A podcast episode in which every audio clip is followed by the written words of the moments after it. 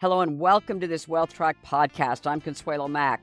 Our topic today is a recession delayed and a bull market continued.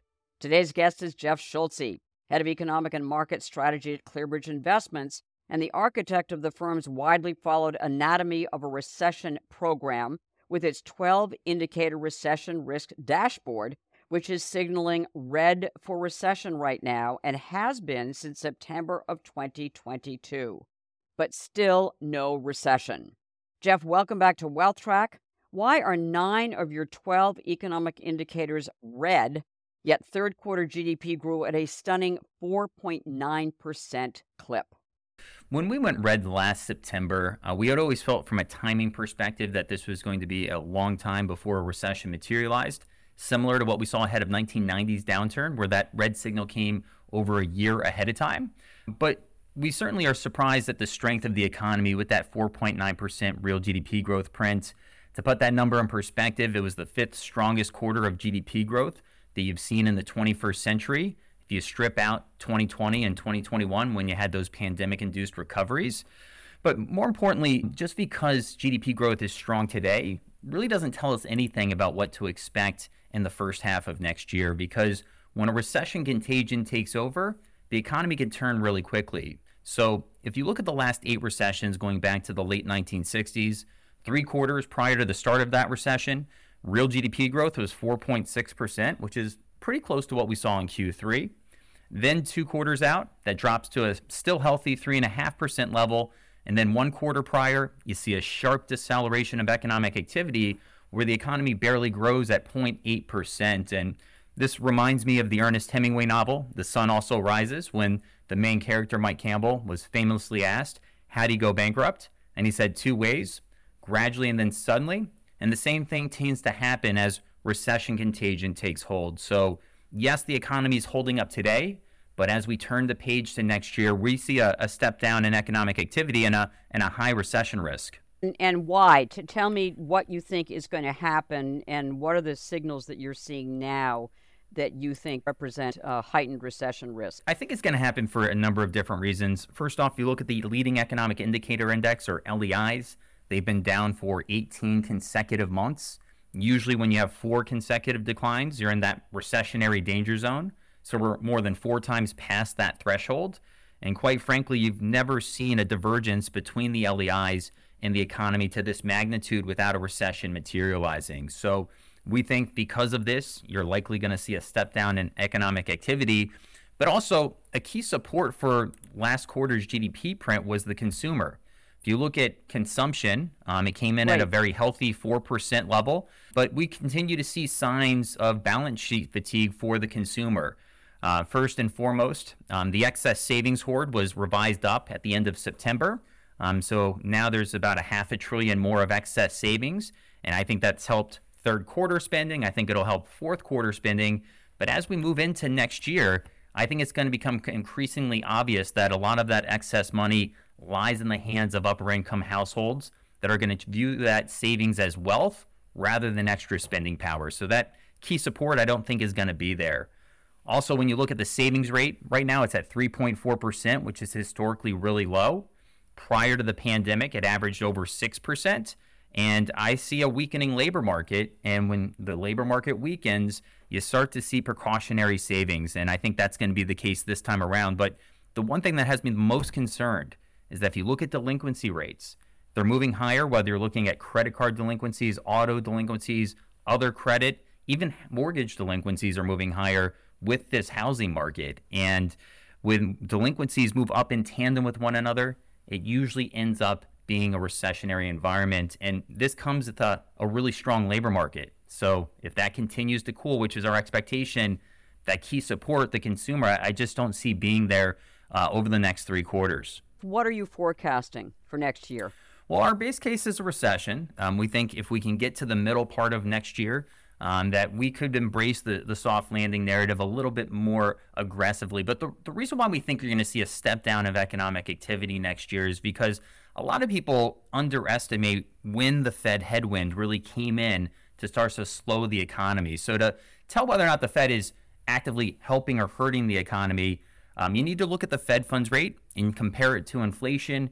and the neutral rate, which is around 50 basis points, the hypothetical interest rate where the Fed's no longer helping or hurting the economy. That's half a percentage point. So when the Fed funds rate is below inflation and the neutral rate, the Fed is accommodative. And when it's above, the Fed is restrictive. And they're slowing the economy. And we like to lose the one year inflation swap as our measure of inflation because businesses and consumers make decisions based on what they think prices are going to be, not necessarily what they've been. And when you look at it through this measure, the Fed only got to restrictive territory at the end of 2022 because they had such a big hole that they had to dig themselves out of. So, again, the Fed's only been actively slowing the economy for around 11 months. Unfortunately, from the Fed standpoint, though, there's been somebody tugging on the rope that's been negating that restrictive policy, which is Congress. You've seen a huge increase of the fiscal right. deficit between the summer of last year to the summer of this year of close to 5% of GDP. Let's talk about the market and the stock market specifically and the economy's effect on the stock market or the economy's lack of effect on the stock market. ClearBridge's long term view is that we are in a secular bull market that started in March of 2009 in the midst of the global financial crisis. Can you explain that to us? So if you look at the uh, S&P 500, uh, traditionally, it goes through a you know 10 to 15 year period where it goes nowhere. That's known as a secular bear market. But they're always followed by a 20 year period where you have substantial upside in equities, better known as a secular bull market. And this dynamic is going going on all the way back to the 1930s. And it's been our view really since the March bottom in 09 that this has been the start of a secular bull market that's likely going to run through to the end of the decade. And the key when these secular bull markets is the drawdowns when you have bear markets are much less severe. For example, in your average secular bull market, the drawdown is 26%. Your average drawdown in a secular bear market, those periods where the market goes nowhere, is 46%. So even if we have a recession, Consuelo, I think it's going to be a relatively mild sell off, similar to what we saw in 1990. Maybe from peak to trough, we lose 20%, but I just don't see those excesses to really drive it to that post World War II average recessionary sell off of 30% or, something meaningfully deeper than a, a bear market. The macro backdrop uh, that can explain the market strength from ClearBridge's point of view. But specifically for investors, I mean, I'm just looking at an incredible performance of, you know, the mega cap tech stocks, you know, the Magnificent Seven, and how they have absolutely dominated market performance. And what are you telling clients about the performance of the Magnificent Seven and, and how they should participate in it? Well, and because of the outperformance of the Magnificent Seven, um, you've seen an interesting dynamic take place. Um, if you compare the S&P 500 equally weighted version compared to its cap-weighted index, um, the cap-weighted index is outperforming by its biggest margin since the late 1990s, 1998 to be exact.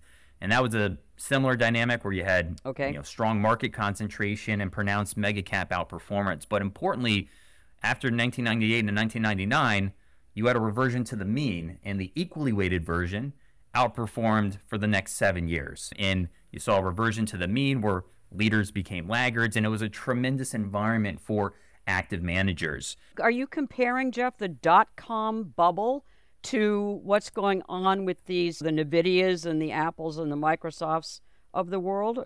Is that well, an I don't comparison? think that the we're bubble territory like we saw back in 2000s. Uh, for example, if you look at the technology sector compared to March 2000, the peak of that bubble, um, the technology sector is 50% more profitable today, and valuations on a forward looking basis are about half the levels of what you saw. So we're a far cry away from the right. dot com bubble. But usually, when you see this concentration and this herding into a small number of companies. Generally speaking, it's good for active managers that are able to sidestep some of these stories because there's a lot of optimism that are priced into them. And if you look back to 2000, right, everybody knew that Cisco was going to be a winner of the tech bubble. And that was dead money for 10 to 15 years, as was Microsoft. And I, I think when we look back at this AI and this evolving technology, um, some of the Magnificent Seven are going to be winners, but there's going to be others that aren't going to be winners. And I think active managers are going to be able to navigate that environment much better than being in a passive index strategy. When will value outperform growth again? Um, if ever. I th- think cycles change, um, and I and I think growth may continue to have the leadership baton as we go through this potential recession, should it materialize, because you usually see that dynamic. However, when you get to the other side of this recession, I'm advocating investors if they have an overweight growth position to make it more of an equal weight to value because of the secular bull market that we talked about earlier. I think the catalyst for the last leg of this secular bull market is not going to be the growth stocks. I, again, there's going to be winners there.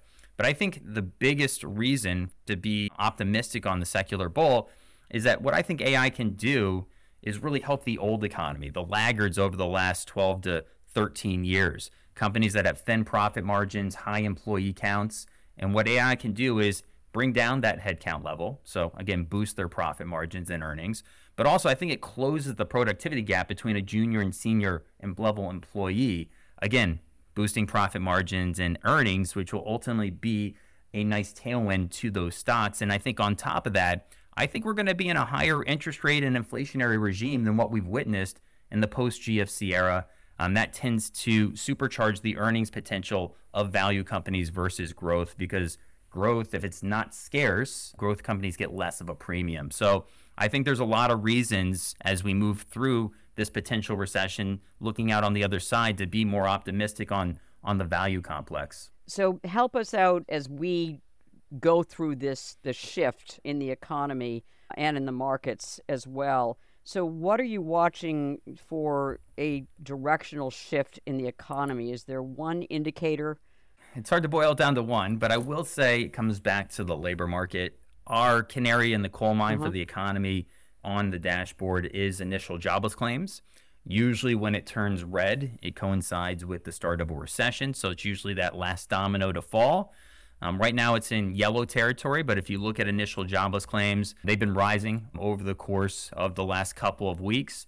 Not alarming yet, but if we start to get initial jobless claims in the 260,000 per week range, that's going to be a, a concern to us and confirmation that we are already in that recession, but we're not there quite yet. And is there a canary in the coal mine for the stock well, I would market? say it comes back to market breadth. One thing that has us concerned about durable upside for this particular bull market uh, is the fact that you haven't had a lot of participation. Now, usually, when you have a, a new bull market start, a rising tide lifts all boats. Um, that means a lot of participation in the number of companies in an index. And for example, in the first year following a, a bear market low going back to the 50s, usually um, the number of companies above their 200 day moving average is 85 or 95%, really broad participation. This time around, in the year following last October's lows, number of companies participating in above that 200-day moving average at its peak got to 75%. So that's really the lowest that we've seen since 1957. So really what I'm looking for for durable move higher in the markets is more participation, right? Outside of that Magnificent Seven, I want to see participation in small cap companies and mid caps. The Russell 2000 was below its October lows just a couple of weeks ago, right? So yes, the S&P 500 is doing well, but that's not the case in other indices. So for me to get a little bit more optimistic of a follow through in material higher, materially higher markets, you need to see a broadening out of that participation. And Jeff, at the end of every WealthTrack interview, we always ask our guests for the one investment recommendation for a long term diversified portfolio. Large cap value. Again, it's cheap on a relative basis to growth. I do think that growth can outperform in the near term. But given that I think we're going to be dealing with a different economy, a different interest rate and inflation environment than what we've seen over the last 15 years, I think value um, is really good for those that have a longer term perspective. Uh, is there an index that represents large cap value? Yeah, the Russell 1000 value uh, index would be the, the benchmark for uh, large cap value. And, and I have one last question for you. Given the fact that you're expecting the economy to slow pretty dramatically in 2024, even though it might skirt a recession, why don't you sound more nervous? well, I, I, just don't see a lot of structural excesses in the economy right? The the consumer, although I think that there's balance sheet fatigue in a very different place today than we were back in going into the global financial crisis. I think as a percent of GDP. Uh, consumer debt was around 100% going into the global financial crisis. And I haven't looked here recently, but I think it's around 73% today. Um, so the consumer's in a lot better shape. Yes, we may see some spending drawdowns and less spending than what we've seen, but I think the consumer's in really good shape. I think the banking system's in really good shape. And ultimately, I think that the Fed will be able to pivot a little bit more nimbly and to create a, a shallower drawdown when all things are considered. At bottom line, Consuelo, the, the economy is just in a much better position than what we've seen over the last number of recessions. Jeff Schulze, thank you so much for joining us again on WealthTrack. For previous interviews with Jeff Schulze, go to wealthtrack.com and please follow us on Facebook and our YouTube channel. Thanks for listening and make the week ahead a healthy, profitable, and productive one.